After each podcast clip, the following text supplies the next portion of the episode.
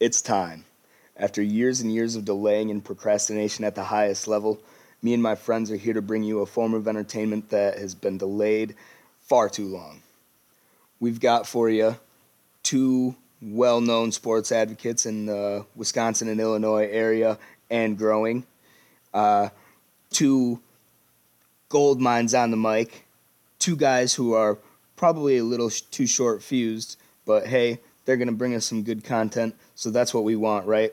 We've got Duke Coughlin, we've got Connor Brown, and I'm your host, your mediator, I guess you could call me, Trenton Scheidegger. We're going to keep the show rolling because, you know, you let these guys go, they'll go all day. But hey, that's what we're here for. We're bringing you the entertainment you want. We're bringing you the stuff you need to get through these tough days right now in the coronavirus. So without further delay, I bring to you episode one of To Be Announced.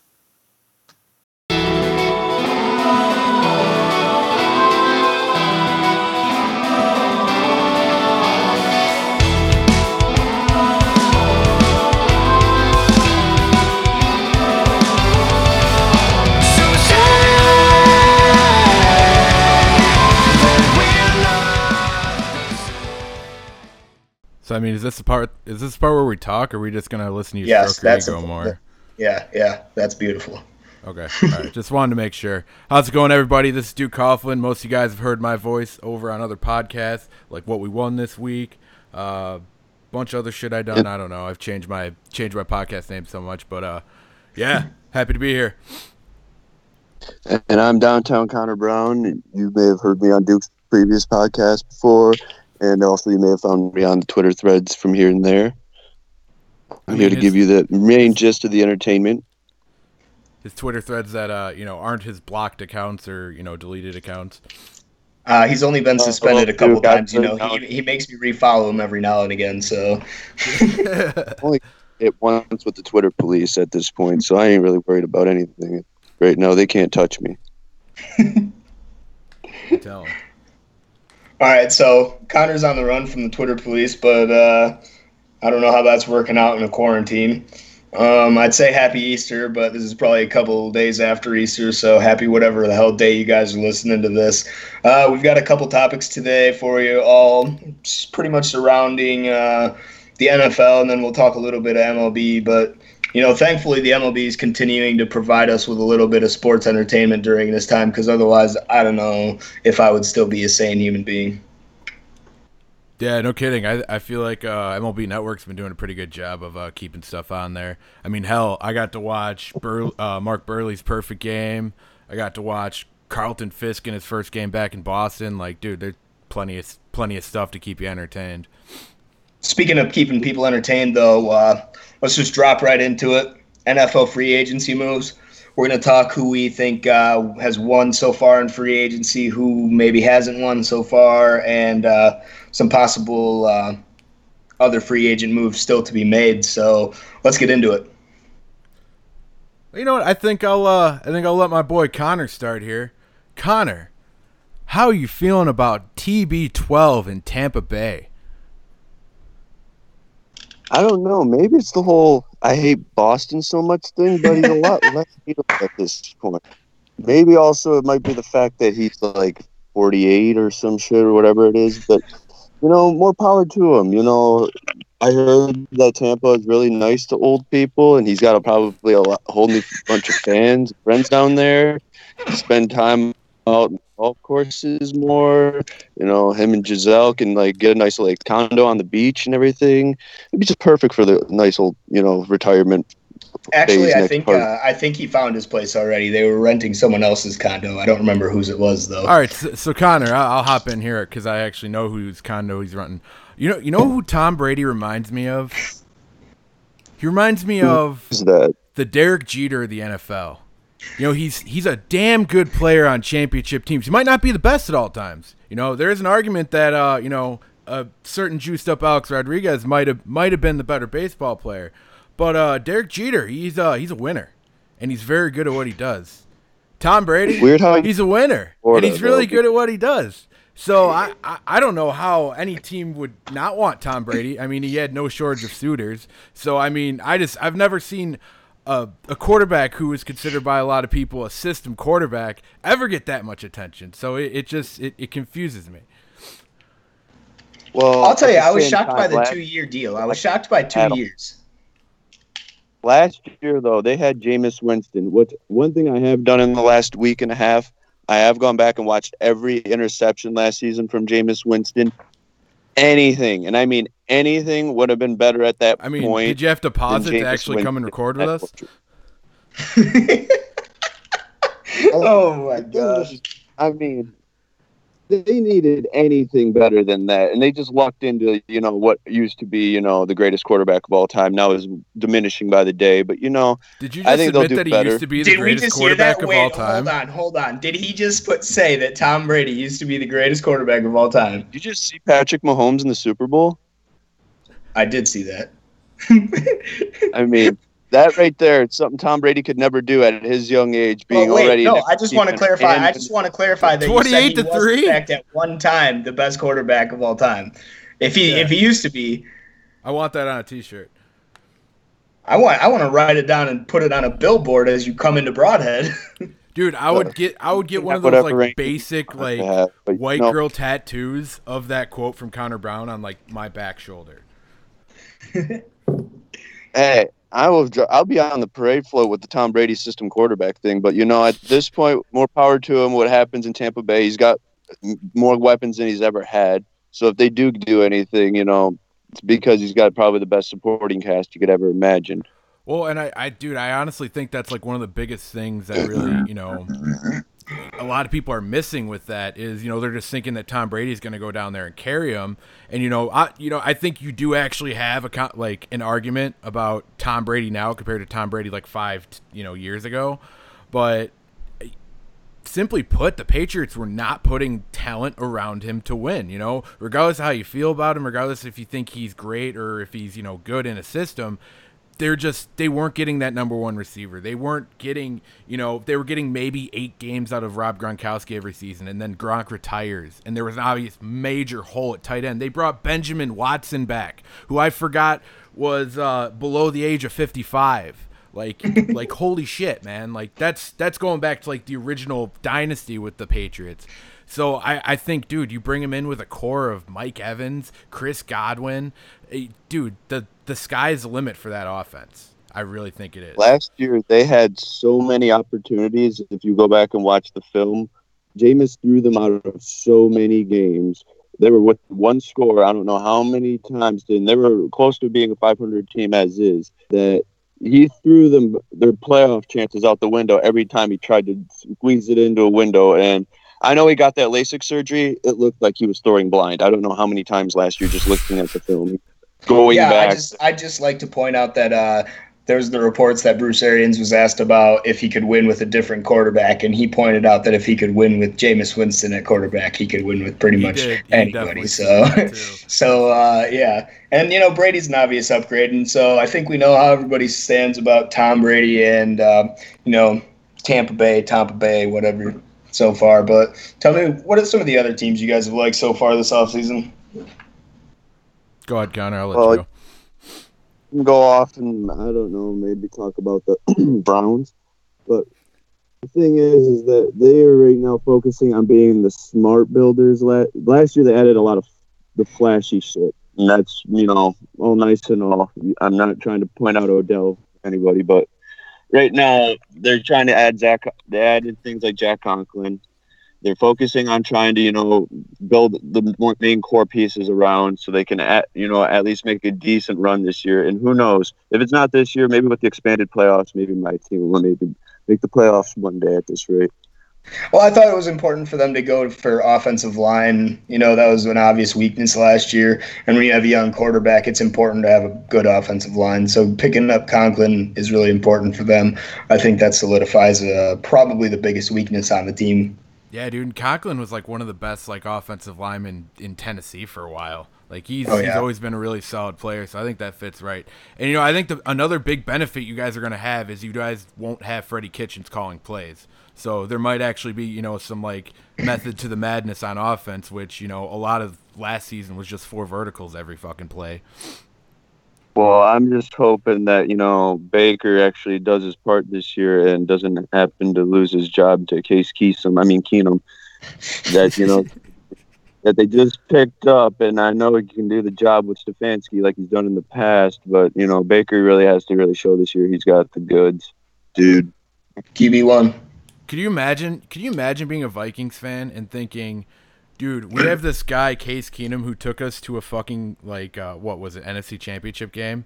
He legitimately had the entire like Viking Stadium doing the skull chant, and then they're just gonna say fuck him and sign Kirk Cousins for an albatross amount of money. My dude, he had Lambeau Field doing the skull chant. To be clear, he had Lambeau Field doing the skull chant. Dude, I just like he to was point like that out. he was like the Vikings were given like this fucking great story of a quarterback who has fucking redeemed himself, who put up similar numbers to Tom Brady that year, and they just let him walk and tossed all that money at Kirk Cousins. They could have got him way cheaper and re-signed so many fucking players, dude. Like that's so stupid. And now this year, they're really you really watched them let a lot of guys go. Because they have to.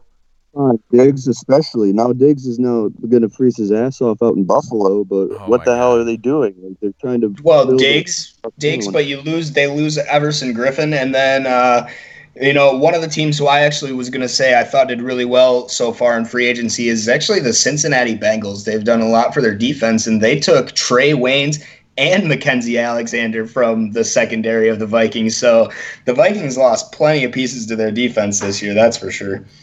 Man, dude, you know how fucking quickly the Bengals are gonna hop on uh, Zimmer if uh, he ends up getting fired in Minnesota? Like, Oh, yeah, they're absolutely. going to jump on that because that's where he that's where he came up big, and that's two players that would fit in that defense. Cincinnati's thinking ahead. You can definitely tell what the moves are making. They're thinking ahead. I think they're doing a good job to give Joe Burrow a defense that can keep him in games if he struggles. I think that's at least maybe what their idea is. Yeah, and you know, honestly, I think another team who actually has been very limited in what they've done besides one flashy like signing that's similar to the Bengals is the fucking Miami Dolphins. Honestly, That's by- the other team I was going to by point out. By doing nothing right now, by saving money, and by having all these fucking draft picks that they have available to them, dude, they have. I can't even. How many fucking draft Like- picks? Like, a, oh, the they top have 100? they have like the most. They have like too many. literally a whole team. Like they could draft an entire whole new roster worth of players at this rate, and they have including three first rounders. If they don't somehow walk away with at least a franchise quarterback or at least one player that they can know they can start to build it completely around, I mean, what the fuck are they doing? Like, Well, this not, not even that though, but they've gone off in free agency and they still have money to spend. So like they've picked up Byron Jones, Shaq Lawson, Emmanuel Ogbah, Ereck Flowers, Kyle Van Noy. They added so many pieces, talented pieces And- to their and- defense, and they're and still even- they're rich. Yeah, and a- and a lot of that is isn't even like expensive ones. Besides like the Byron Jones one, that was like the biggest fucking one. And dude, why why not The sign a fucking shutdown defensive corner? available in my opinion. Yeah. Oh yeah. I I think. Of so, course, for I mean sure. you put Byron Jones on any any of the 32 teams in the NFL, their secondary gets better. That no Oh, doubt dude. about it. Yeah, dude. Yeah, honestly, I see uh, a very similar game that he plays to fucking Kyle Fuller, and that's why I like him a lot. Like, cause dude, that's that's I think Kyle Fuller makes fucking every every like he earns every dime he makes, dude. He is a great fucking corner, and that's just so valuable out there. But dude, the Dolphins have all these. You go ahead. We're gonna talk the good teams, we got to make sure we bring up the bad ones, and I mean Bill mm-hmm. O'Brien. That's what Oh we need to bring God. up right now. Oh is how he is still able to make the decisions as far as being in charge of build constructing this roster and going forward. I would be running him out of Houston with pitchforks at this rate. Dude, the first fucking move that told me that Bill O'Brien was like completely like oh dude, I I I just I I don't have words for how bad he's been. But I thought with that move they made with the Dolphins for fucking Tunsil and uh you know Kenny Stills, while both very talented players, they they traded so much draft capital in that. Like I feel like they've just moved so much draft capital for like no particular reason. Like and what they trade DeAndre Hopkins, and for what they get for DeAndre Hopkins, they basically go trade for Brandin Cooks. Like, what the fuck is that? Like, See, don't so even- I know they didn't get a lot for DeAndre Hopkins. They didn't get nearly what they should have gotten for him. So I'll admit that that's a bad trade, especially when you talk about the Vikings trading Diggs like the next day and getting a much It better return. down- Exactly. apparently, but if you look at the Texans wide receiver group, all I'm gonna say is if you look at their wide receiver room right now, I pointed this out the other day on a pod, on my other podcast, the Green and Bold Leap Zone podcast. I pointed it out the other day. It doesn't look that crazy to say I don't want to offer the biggest contract in the NFL to the top paid wide receiver, which yes, DeAndre Hopkins is great, but when you look at what he's able to put in that wide receiver classroom, I can see why he did, why he was okay with not putting that kind of contract on his team. Oh man, that's just... not defending Bill O'Brien because I don't think he's been a G a good GM, and I don't think they got a good return. But I do think that they have a really good wide receiver room still. While while yeah, I do, but at the same time, they're going to have to go and draft one right away this year. Essentially, they have to go find the new guy they want to put in DeAndre's place eventually. But even then, you got to even without the DeAndre Hopkins move, you got to wonder what the hell is Bill O'Brien doing with this roster construction. They need a solid GM, solid guy, actually to put his footing on this roster and actually instill confidence in a fan base that right now probably is vilified their entire you know front office at this point. Well, so see the thing that kills me with it is Trenton. You have a good point. The wide receiver room looks good. But for what you gave up to get that wide receiver yeah. room, yeah. that's where I'm getting the biggest issue. You have so many holes on this roster. Um, Deshaun Watson, one of the most pressured quarterbacks in football last year. And it, you know, it there is something to be said to how long he holds on to the football, but you need a good offensive line in front of him. Laremy Tunsil doesn't block for the other four guys on the offensive line. And I'm sorry, they've been lacking in trying to bring in good offensive line talent, and they've let a lot of good offensive line talent walk. Like it's you like that's the number one thing. There are two main things you want to do when you have a franchise quarterback. You want to sol- solidify that offensive line, and you want him to have a defense to have his back at all times, so he can take chances and be great. And that's exactly what you want for Deshaun Watson. And that's another thing. You, they've let pieces go on the defensive side of the football. They've spent monies in interesting ways. The the the Texans are one of those teams that have really bad contracts that don't look bad on paper, but when you look at production next to how much they're getting paid, it just doesn't equal out. And that's something that just needs to start panning out. And this is putting a lot of a lot of pressure on Will Fuller, who is somebody who has had problems staying healthy his entire career. Brandin Cooks, I believe he missed four or five games last season. This is really setting up to be a big problem where they're going to end up having to ask uh, Deshaun Watson. Randall Cobb too, by the way. Randall Cobb has suffered from okay. some injury yeah, problems Randall, too. Randall Cobb as well. I mean, I, he's still pretty solid in the slots. I, I actually kind of liked that move. They, they oh, could have brought I love yeah they could have brought him in regardless if they were you know getting rid of Hopkins or not. And I would have liked it, but um, I I think it's going to get to a point where Deshaun Watson's going to be asked to do a lot, and I don't think you know I I really like Watson. I really think Watson is a quality quarterback, but from what I've seen him in the playoffs, it's hard to say he can be that guy yet. I mean, I'll be honest, I'm curious to see what David Johnson can do with a bit of a resurgence there. But like you said, when you look at the when you look at the track record, like if you were to pull up the Texans uh, transactions for this offseason and you look at or maybe you know even go back to the trade you said where you talked about them trading for Stills and Tunsil. If you look up that track record and just look, just look at how they went from there to here and look at the steps, it makes no sense to you know if you just look at it and look at how they got from there to here and what they're at now it makes no sense. Because what they got a second round pick for that trade yeah but a lot of people don't realize they also gave up a, a second round pick. So basically they just have their second round pick that they were going to have and then they got an extra fourth round pick. So pretty much all i see that they've gotten out of this is two fourth round picks and you lose deandre hopkins. Yeah, I, I think, uh, and I think Connor would agree with me on this. It's it, the biggest problem is not trading DeAndre Hopkins. You know, I, I there's that's I think that's something you come across with any stars. You eventually hit a point where you really think about where you have to trade him because he has so much value and you have so many holes. But the return that he got for it is just not what he should have got. It just was. It just it fell really flat for me. DeAndre and the Vikings, one of the, the Vikings trade just shits on that. The the Stefon Diggs getting traded and the Vikings getting what they got back for it just shits on Bill O'Brien because it's like, did you even take the time to call Buffalo and see what they were going to offer you for DeAndre Hopkins? Because I don't see how you make that trade, you know, and the Vikings are able to get that return like the day the day after. Dude, what did Dallas trade for Mari Cooper? Tell me that Oh, that yeah, can't be yeah, traded exactly. for DeAndre Hopkins. Exactly. And I mean, I are trade. still I'd be willing to trade it for DeAndre more than. What was that, Connor? People are still saying Amari's somehow like not a number one or a flimsy number one, and last year proving what he can do with Dak.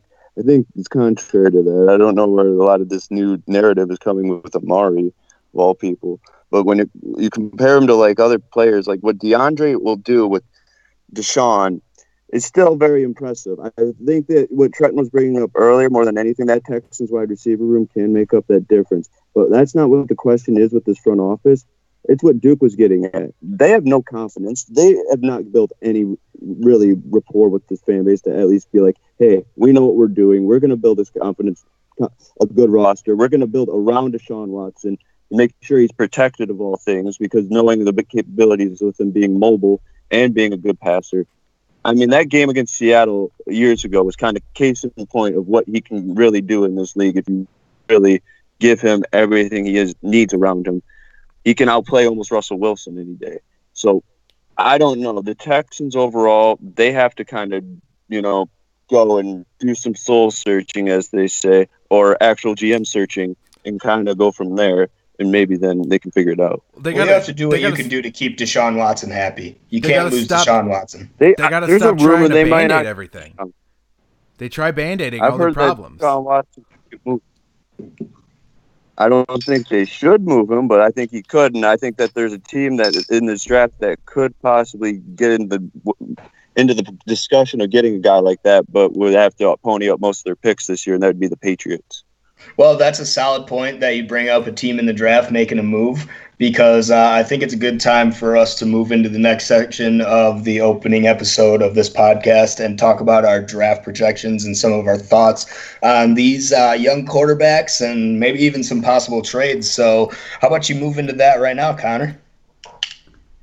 Well, I think that we can all kind of like settle on the fact that the Bengals are taking Joe Burrow at this point. Yeah, hundred percent. Like, there's Anything no- else is just I pure I speculation. think that I think Tua may be the better, higher ceiling, but like what J- Joe Burrow just did in college, just showed, and they're gonna have with this draft, they're gonna give him the necessary weapons. Mainly, they're gonna beef up that offensive line, which has been one of the worst, and I don't know how long that they need to at this point. Just they're gonna hit the reboot, and I feel like they're gonna feel confident with the guy that they're going with, and I think that Duke would obviously agree with me that Burrow is probably going to be the number one pick, and Oh, rightfully you guys, so. you guys all know how I feel about Joe Burrow.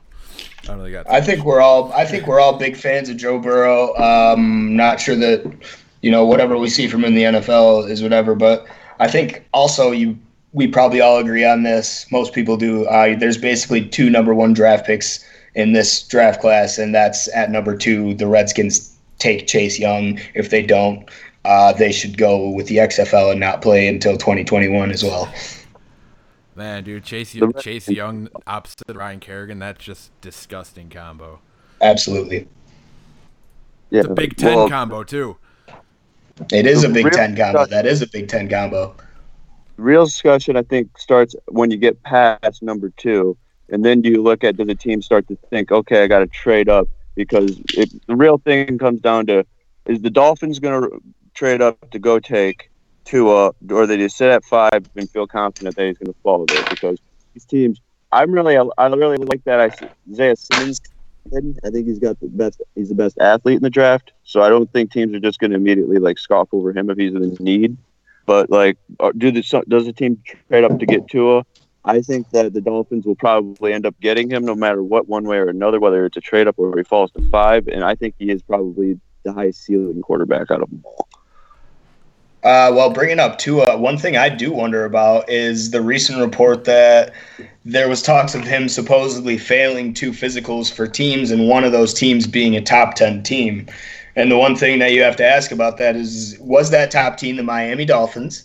That's the first question you have to ask. And then another question that you have to ask is, this physical was supposedly done over film and by video. So, what exactly were the terms that they failed him on? based on what they saw in video you know, because this wasn't done in person. Uh, this was done. I think he had um, Jerry Jeudy and I don't remember who the other wide receiver was helping him, but um, they they helped him put it together. They did it, and that's how it was done was over film. And then someone else's film was actually just released the other day on Twitter. They showed what it was, and it's all done over video. So how serious is it that he failed these physicals? And uh, you know, just does he does a team even need to trade up for him? Will he fall because of that? I I I think personally that he's gonna fall. I think he's gonna nosedive. Um, I the fact that it's been this much of a question for this long, the fact that anytime Tua gets ans- like asked about it, while it is always encouraging, it sounds a little safe of an answer every time. I was gonna it. say though, he gets these benefiting like it seems like he gets these opinions all the time from doctors, and they're all saying that he's like he's way ahead of schedule. He's you know he's he's fine he's really good. And then it's like you hear these other things where he's not doing so hot. So i don't i don't know. What what do you believe? I i just and i know i, I might lose you guys here a little bit but like he, honestly before this injury tua in his last season before he got injured it i don't know. I wasn't blown away. Like i was it's hard not, with him I being feel on like Bama. when you're when you're I on Bama. Like, I feel like when you're a quarterback on Bama and you struggle, that's a big fucking that's a big sign. And I think that's why Jalen Hurts gets so much trash because he got replaced while he was at Alabama, you know, and the guy never looked back that replaced him. And obviously, you know, that's just such a a quarterback controversy is always an interesting situation, you know. That's always just a wild one.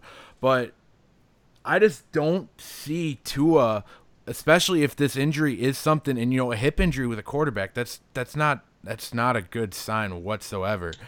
I just don't think mixed with that that a team's going to take a chance with a top 10 top 15 top 20 pick you know, especially when you have guys like Justin Herbert out there. You know, you have Jordan Love, who is a physical specimen, you know, and I really think out of a quarterback draft, this is one of the deeper ones we've seen in a while, you know. Obviously, dude, and that's what makes a uh, guy like Joe Burrow so like, you know, impressive, but dude, there's so much talent in this draft. You know, you got you have Fromm, you have guys. You know, you have Jalen Hurts too. You have guys who you know put up stupid, crazy numbers in college and looked good on tape doing it. And these guys are falling in the second, third round, oh, yeah. and they're healthy, and they are 100% healthy, and they have really high ceilings. Like, dude, a, ceiling of a guy like Jalen Hurts with his size and fucking skill set. Holy shit, man. Well, see, I I like that you brought up Jalen Hurts because um, I Hurts was one of the guys I wanted to point out for the draft stuff because I was going to say I think he's actually really underrated right now because of the QB class he's in. Um, oh yeah, hundred percent, dude. Yeah, yeah, he's, he's fallen because of the talent in his class. What's that? And uh, oh yeah, sorry, what Connor?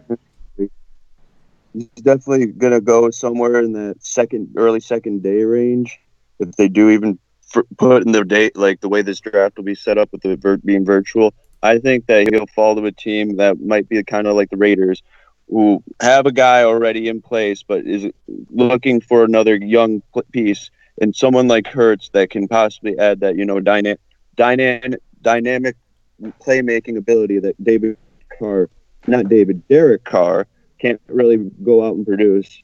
You know, I think that's something that would intrigue someone like Jon Gruden to go out and use maybe a third round pick on. Yeah, speaking of intriguing Jon Gruden, can we talk about his boner for mediocre quarterbacks and the fact that they extended the or they took the option on Nathan Peterman, uh, picked up Marcus Mariota, and now they have now they have Peterman, Mariota, and Carr, and I have no doubt in my mind that they're going to draft some quarterback that's not one of the guys that people Dude, think are the top people. You had fucking Gruden doing the quarterback camp for all these years years dealing with every like big quarterback come out every draft. Like he probably thinks like all of them are great in some sort of way. Like, hey, uh, bring that out of him. And he's that he's that fucking kind of guy. You know, he's definitely a dick swinger. He's a guy who fucking thinks that he can make any of these guys, you know, become fucking the next Hall of Famers. That's the kind of guy he is. You know, but that's why you hire. I'll tell you what. I know a quarterback when I see a quarterback, and when I know a quarterback, I'm gonna draft that quarterback. I see Man. a lot of this Jalen kid. So there's our special uh, special guest appearance from Gruden. man, I, I, don't even I, I, don't know about you, man, but you, you see that you see that Peterman, you see that Peterman when he throws a football. I tell you, he looks like a guy who really it was born to throw a football. I'm not telling you he's throwing it to the right guys all the time, but he gets out there, runs a little too, you know, spider two wide banana. You really got something with that guy, man. I that's that Peterman. Man. It's that X XY spider banana, okay? but uh, you know, I mean, like like we said, we've already talked about Tua and Jalen. You said it's a deep quarterback class. Uh, you you did bring up Fromm, but we didn't talk about him a lot. I mean, we haven't even brought up guys like Jordan Love.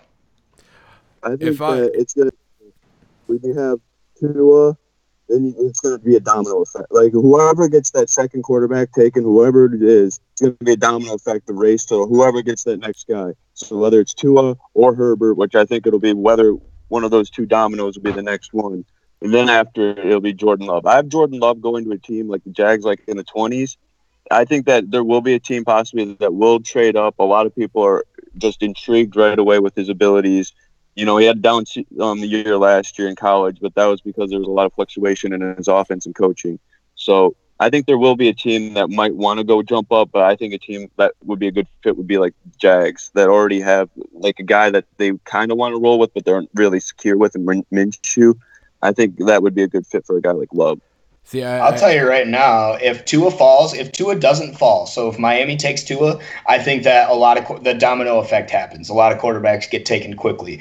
But if Miami doesn't take Tua and Tua starts to fall, I think some weird things start to happen. Because I think if Miami takes Tua, I think the Chargers go ahead and take their quarterback right thereafter. But if Miami doesn't, then the Chargers might do something different with their pick too, and it might create a whole different draft.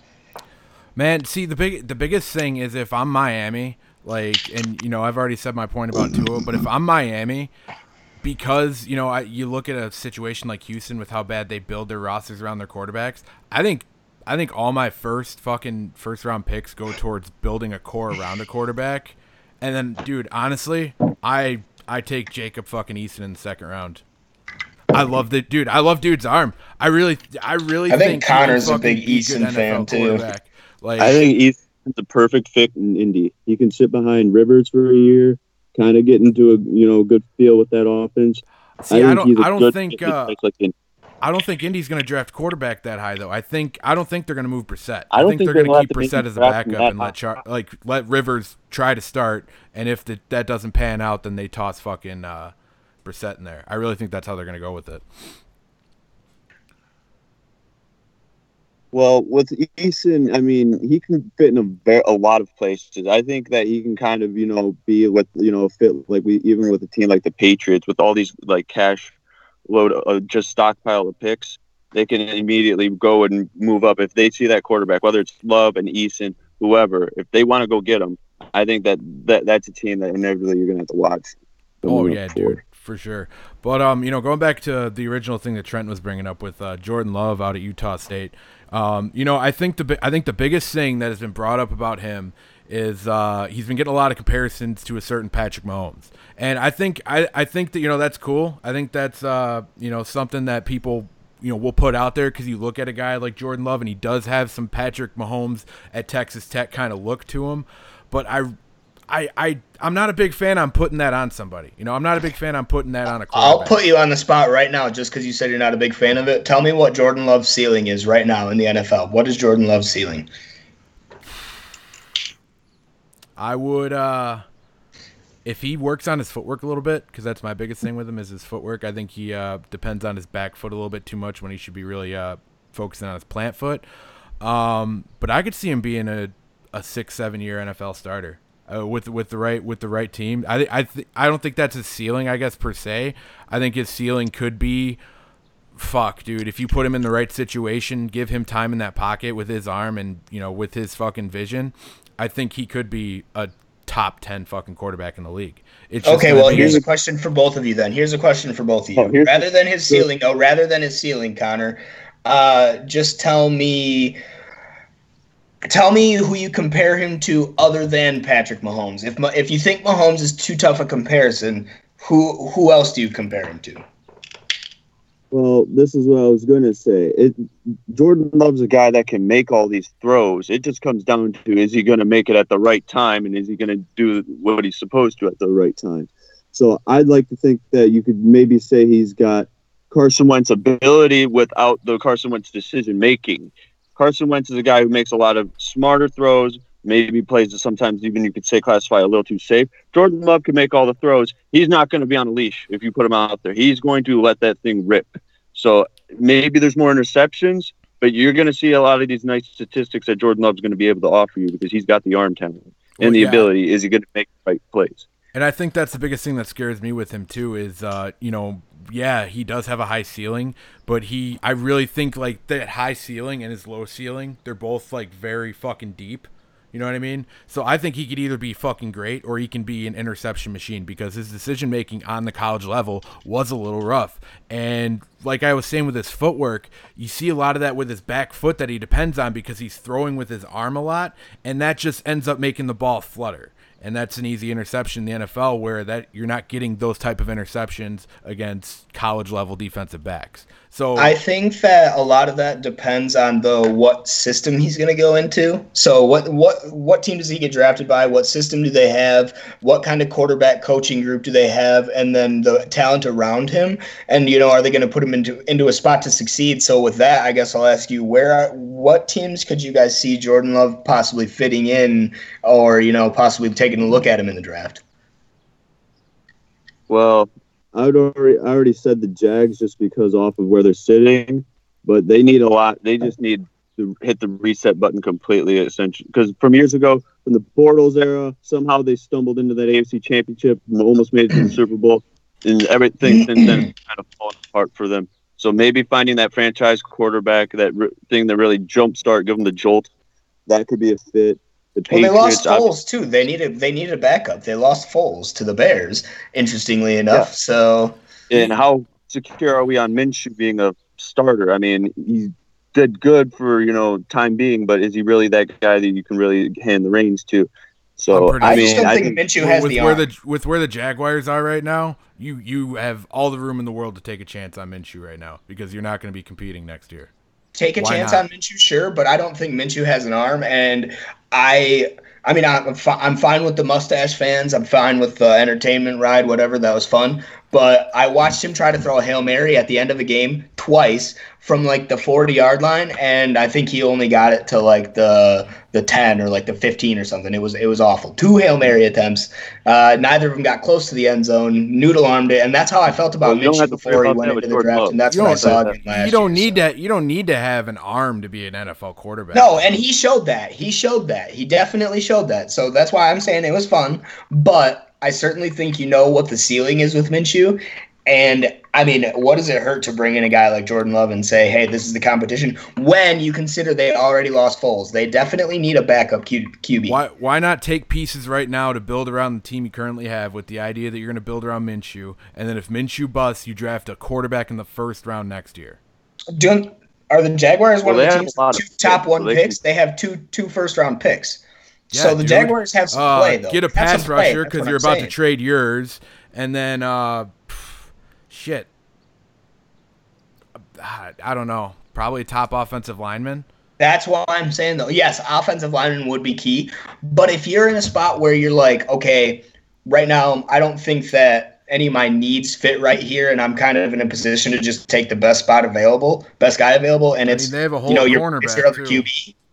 Yeah, yeah. So I mean, we'll see. We'll see what happens with them. But uh, that's interesting, though. I think we've talked a lot about the QBs so far. One thing we haven't really pointed out is um, teams that we think might trade. And I'll start it off with. I mean, I'm ashamed to admit it because I don't want it to happen. But I could honestly see Brian Gutekunst and the Packers trading out of the first round.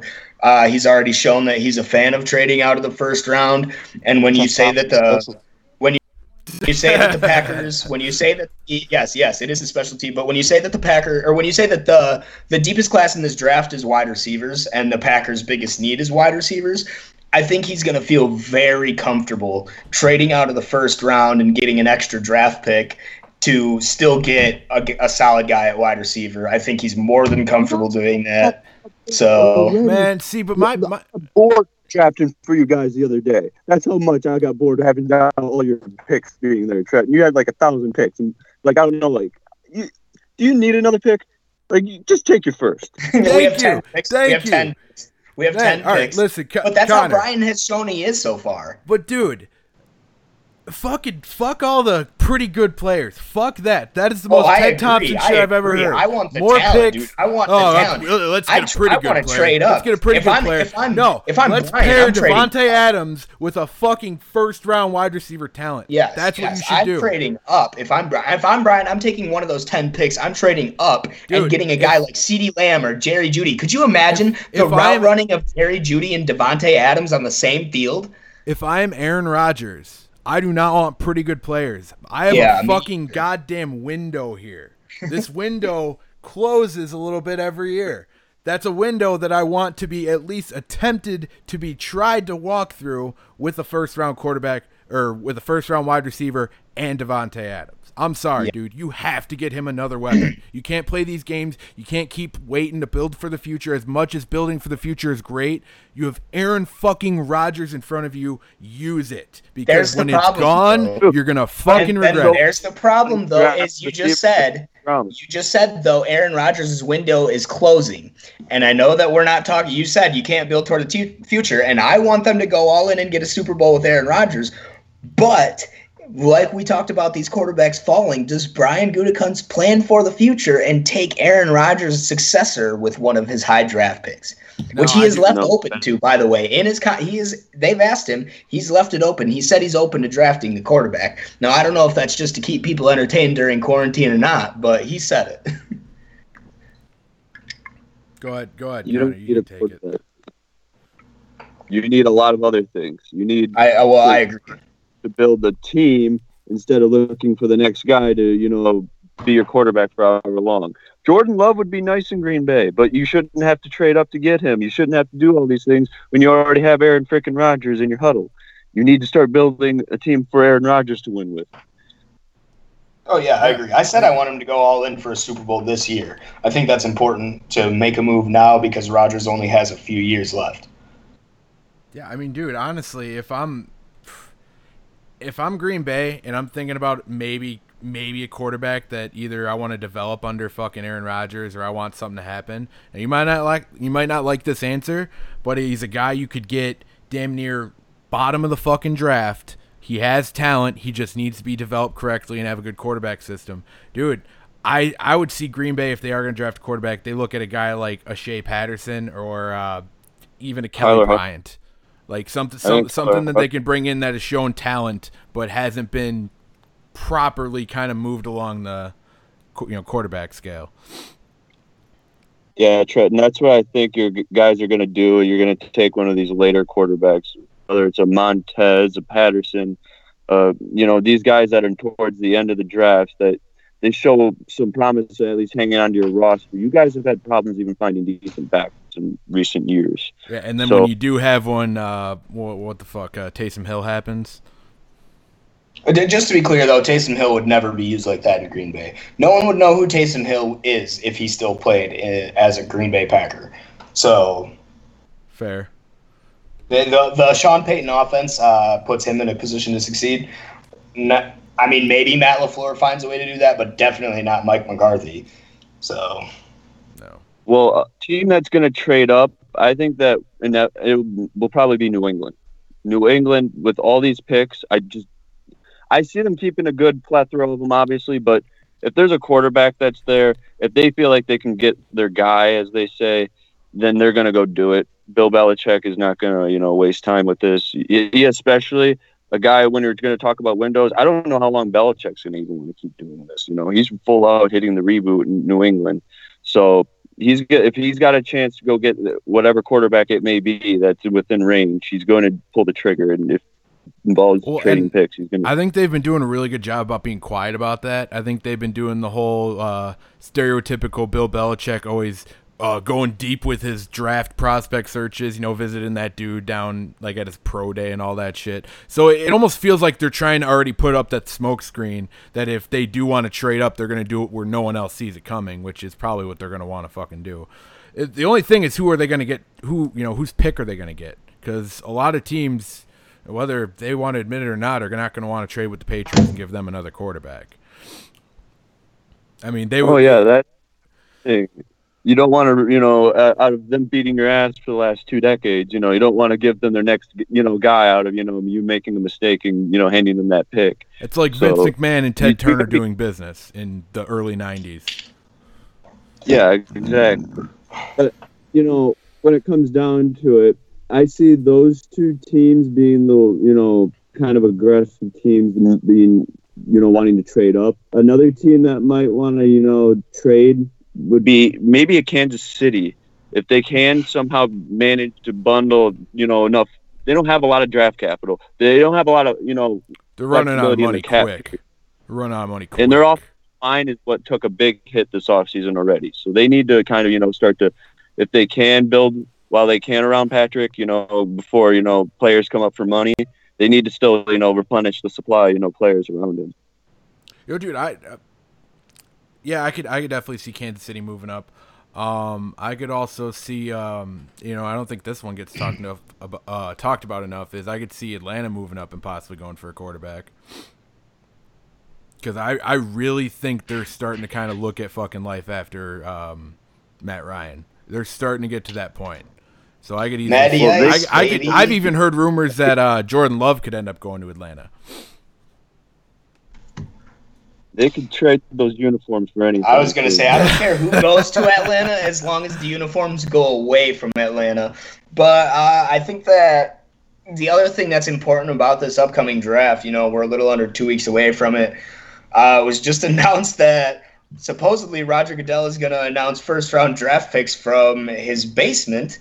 So that is how the draft is going to go for us, which I'm I mean I'm okay with it as long as we're keeping it on schedule, but I just want to know what are your guys' thoughts on how this how all this bullshit has kind of affected the sports I- not I the think- sports world, but the draft specifically. I think we should start a Facebook group and live stream fans all across the all across the world booing every single pick of Roger Goodell.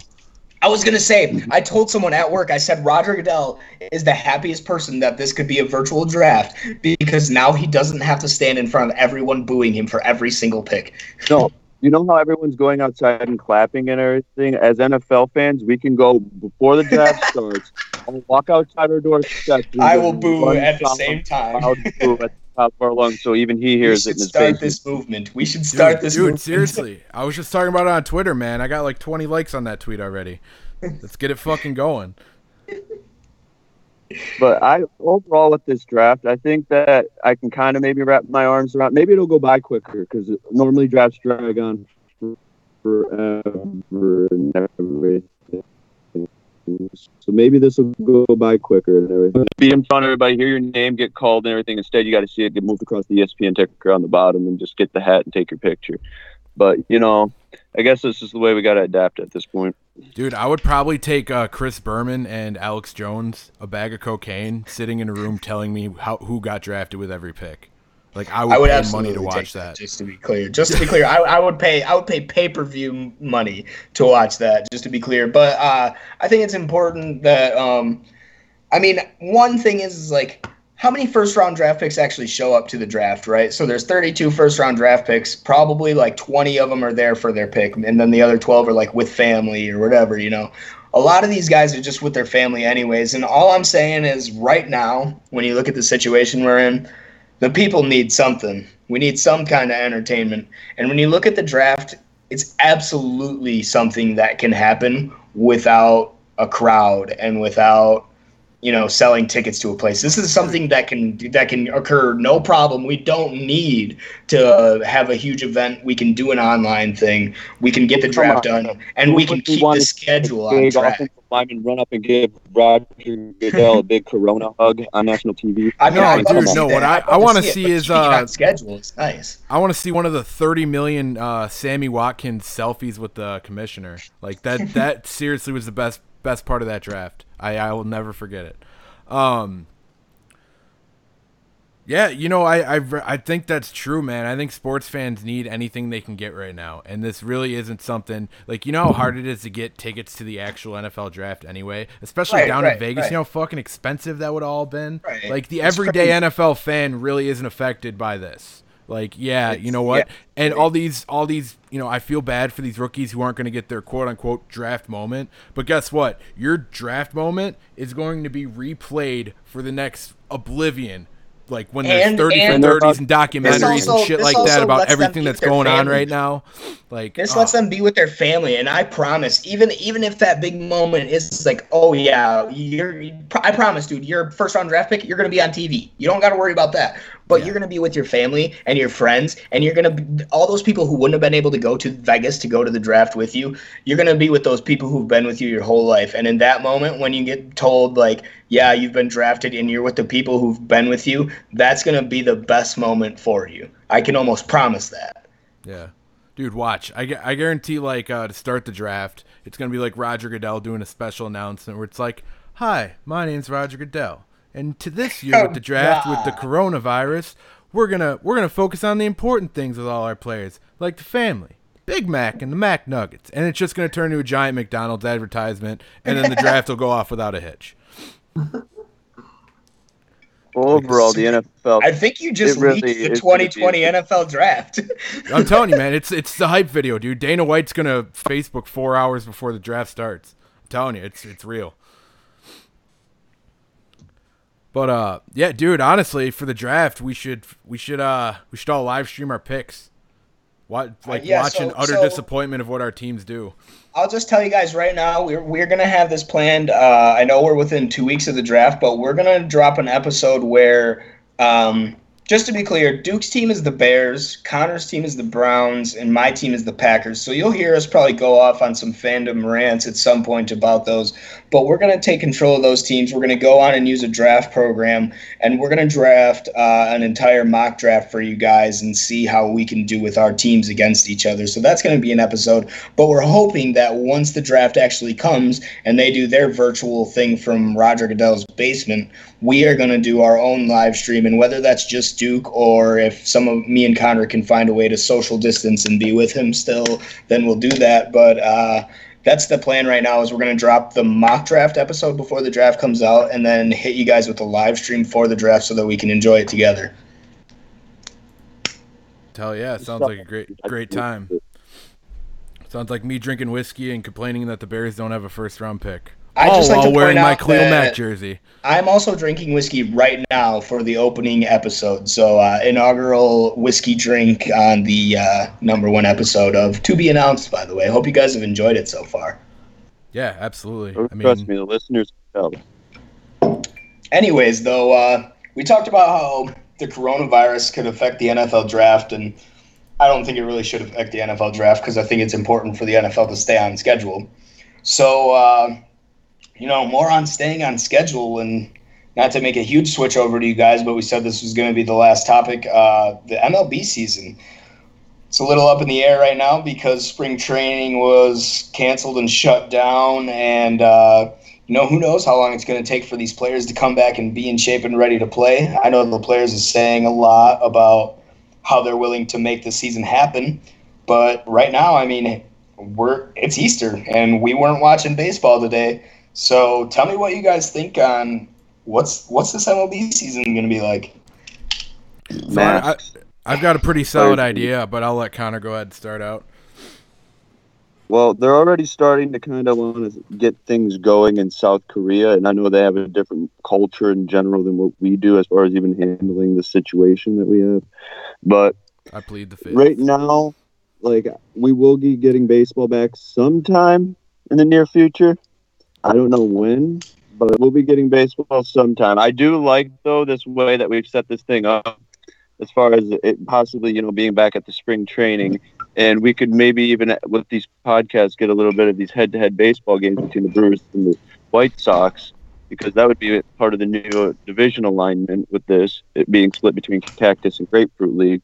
So it'd be weird twist. I'd be weird also not being in our home cities, but Listen, I'm going to tell you right now, if the Brewers are playing the White Sox and I can't go watch them, I'm rioting, Connor. I'm throwing a whole riot. I I'm I don't know what what I'll do. You can't stop me, but I'm going to throw a fit and if there's going to be problems. There's no way that the Brewers are going to face off with the White Sox and you're going to tell me that I have to travel across the country if I want to go tailgate at the Brewer game. So you're telling don't no, no, no, no, no, no. you can't- You're telling me that if there is a fucking playoffs and the Brewers and the White Sox get in, I have to choose one of those teams. Which I will pick the White Sox. I will do that. I'm South Side for life. But you know how fucking brutal that is. That is brutal. is That would be tough. That would be tough. See, I'm I'm just naturally a White Sox lover because we just we just hate the Cubs together. You know, it brings us together. So I, Hey, I gotta roll with my. White Sox. We It's, it's just too tough to put us against them. And you know, they they got the Yaz man. They got the Yasmanian devil. Yes, I, I'm practically I'm practically a fan at this point. I'm practically a White Sox fan. You can't tell me that I, d- I- one I don't even get to watch them. But then if the playoffs do happen, which by the way both the Brewers and White Sox are making the playoffs this year, hot take. Yeah, uh, that's not even hot. Be in a different world by then, buddy. This won't hot be what take. I I will be. so- I listen. I, I really do think it'd be. co- I think it'd be cool. Honestly, I think it'd be cool. I'd just be so upset that all the games would be played in like the two locations or whatever they said. Yeah. And that might be only temporary. We don't know on this thing. We're all living by the day with this. So The Brewers playing a dome. Can't they just like spray that with some antibacterial Lysol? Just like put it on the ceiling and just dump it down. We'll be good, right? You can't, dude. We can't just mansplain this fucking virus, dude. That's not how this is. Go- that's not how it's gonna work. Oh, Are but sure? anyway, I'll still Um, have an aneurysm listening to this shit right now. um, yeah, I was actually gonna bring up the uh, Cactus League versus Grapefruit League uh, situation. Now, see, my biggest thing with it, because I actually I don't hate the idea. I really don't, because you know what? It does give us it gives us sport to watch. I'm not. I'm I'm groveling at this point to watch live sports. So you know, what? if I'm it's a live enjoying the sport, I'll take it. replays, to be honest. I'm loving the replays because I think But- now people are actually watching them. Yeah. Oh yeah. Well, I mean, most of us We're grateful. The three of us We're probably always did. for But, them now. Well, yeah, yeah, but more people are actually enjoying them. They're grateful for them now, whereas nobody cared before. well, see, the But only now thing, it's kind of cool. the only thing is, I don't want to lose a, as a White Sox fan. Who, uh, by the way, the White Sox had the best offseason of any baseball team in the league. You know, no big deal. Uh, Preach. but anyway, uh, I don't want to lose a fucking year of primes of Yoán Moncada, of uh, Eloy Jimenez, of this guy Luis Robert, who's about to come up and set the MLB on fire. Just remember that name. Um, also, Yaz is plus 30, 30 plus, so Yeah, exactly. We'll see, the only thing that really sucks about this, because I would love to watch all these guys play baseball and everything, but if they do this Cactus League style where these leagues are set up this way, do we do we actually have a World Series, or do we make this like a one-off championship year where yes, the championship might like count towards something, but is this really a year with how we're going to be cut off with players, with how we're going to be cut off with uh, a bunch Right, of different dude. stuff? Is from this the way really- I understood it, from the way I understood it, there was two championships. That's what I thought it was. Is it's just two championships? I, Here's from the way from what. I saw. Can split it like American League and National League, except the Cactus League and Grapefruit League, and play the season like that. And if that's how it's got to be, that's how it's got to be. But like if we're going to have like where the champion of the Grapefruit and champion of the Cactus League meet up, have it be in Dallas or Arlington, where the Rangers have a brand new facility, and by that time we will be in a whole different environment as far as where we are in the world. And if it's got to be like that, then that would be a perfect spot to have you know those two teams meet up I play just- like in a neutral. I just have a hard time as that being considered like a world like a championship or a world series. You know what I mean? Like that's just that's the only thing, you know? It just it's so obscure of a situation. I have a hard time, you know, doing a championship right now. Same same thing with uh the NBA, you know, cuz a lot of people are saying they want to do like the March Madness bracket and all that. And it's like, yeah, if we do that for one year, are we really going to consider that like the same thing as like what's been happening in the NBA finals for how long now? You know what I mean? It's well, just- well, I'll stop you right there because before we before we get into NBA finals talk, I'll tell you right now we're saving the NBA final or NBA season for another episode That's for fine. you guys. I just I wanted to use and for uh, reference for sure. no, that was a good that was a good time anyways because uh, we're actually just about out of time here. Um, we've gone through our topics for the day, and uh, I just you know one last question just for fun. I know we're going through this quarantine and stuff. I want to know uh, what have you guys been doing to entertain yourselves? What are you guys doing right now just to stay sane during this uh, during this shit time? naps, a lot of naps, and counting the days until we can go back to normal. That's pretty much where I'm at right now because I'm I'm out of things to do. Yeah, dude, it's been a lot of lot of sleeping for me. Like my sleep schedule's fucked. Either I'm sleeping too much or I'm not sleeping at all. There's like no really like middle ground. Um, I'm trying to play video games to keep myself busy. Um, I'm shadow boxing in a mirror and stuff like that, just to kind of keep myself going, being active. Um, I've thought about doing some running in my courtyard, but I don't want everyone in my apartment building to think that I'm gonna like kill them or something. I don't know. Yeah, exactly. But I've just been trying to not like put on the weight because I think a lot of people are eating right now, which you know it's just normal. It's some p- people do when they're stressed anyway. Um, and I just I don't know, man. I've just been trying to keep my mind off of the hysteria every day because you know I mean, what? you know, you know, uh, what, what, what? you keep your you, you have to stay knowledgeable. You have to always know what's going on in the situation, but you don't always have to buy in everyone freaking out about it. Well, I'll, I'll tell you. I'll tell you what. Uh, you hear a lot of negativity during this time. Um, I've I've been doing something different from a lot of people from the kind of stuff I've seen people saying and stuff. Uh, I've been noticing all the all the beauty to come out of this moment, which is like the pollution going away, and uh, you know, like turtles laying their eggs on the beaches again because the beaches aren't polluted and crowded, and you know, just like the the streams in Italy getting cleared up, stuff like that. That's amazing. But even more so, on top of that, I've seen so many of my friends and people say that they haven't had any motivation. They haven't gotten a lot done. And although the gym has been closed, and I'll admit to you, I haven't been working out like I should be. Um, this has been arguably the most productive time frame of my life. I went, you know, I dropped, I dropped the Green and Bold, the Leap Zone podcast, and now we are finally working on this, which me and you and Connor have been talking about doing this for years at this point. Kind of convinced it wasn't going to happen. I, I, I was positive it wasn't going to happen at this point, and you know the amount of times we've been told we should do this. Uh, I'm just so glad that even though it's a really shitty time and everything does suck and everybody's bored, I'm really glad that we are able to find these silver, silver linings. And uh, I've been able to be so productive with my work outside of, you know, driving forklift because, as you know, Duke, me and you are unable to do that at the moment. And uh, our love for driving the old lifty boys is real. You better believe Dude, it. Don't ever dude. deny it. Seriously, it's I, Um, I, I swear to God, I go through it in my mind every day. It- I'm, Yep, I'm, I yep. just, I'm out of my routine, dude. I freaking ah. I'm telling you, and then uh, that just goes into what I've been doing. Uh, I'll tell you, you guys have been shitting on me because I've been playing Farming Simulator. Well, guess what? They have Lifty Boys in Farming Simulator, so I've been going crazy with the Lifty Boys in Farming Simulator. And listen, if you're not a forklift driver, you just don't get it, okay? You just wouldn't get it. The Joker meme, yeah, I do not get it, folks. You I just do not don't get it. He Connor definitely doesn't get it. But uh, you know, I've been like you said earlier, I've been drinking whiskey. You know, I became very good friends with my friend uh, Crown Royal. You know, my boy, my boy. Uh, he's been treating me well. But me and Duke, you know, we've been playing the video games. I've been taking some left turns on the NASCAR, sounding very white right now. Uh, Vroom, some left turns on the NASCAR. Um, some farming, some video games, you know, plenty of COD, plenty of Madden, plenty of 2K, plenty of all the fun stuff. But in reality, uh, you know, just getting by, finding a way to pass the time, you know, talking to you guys, really. Making it day by day, man.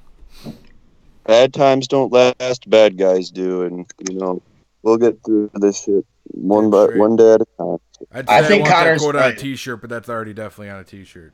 Connor, Connor is absolutely right. We will get through this shit. And on that positive note, I think it's a good time to end episode one of the To Be Announced podcast. All right, sounds good, boys. Bye. Stay safe.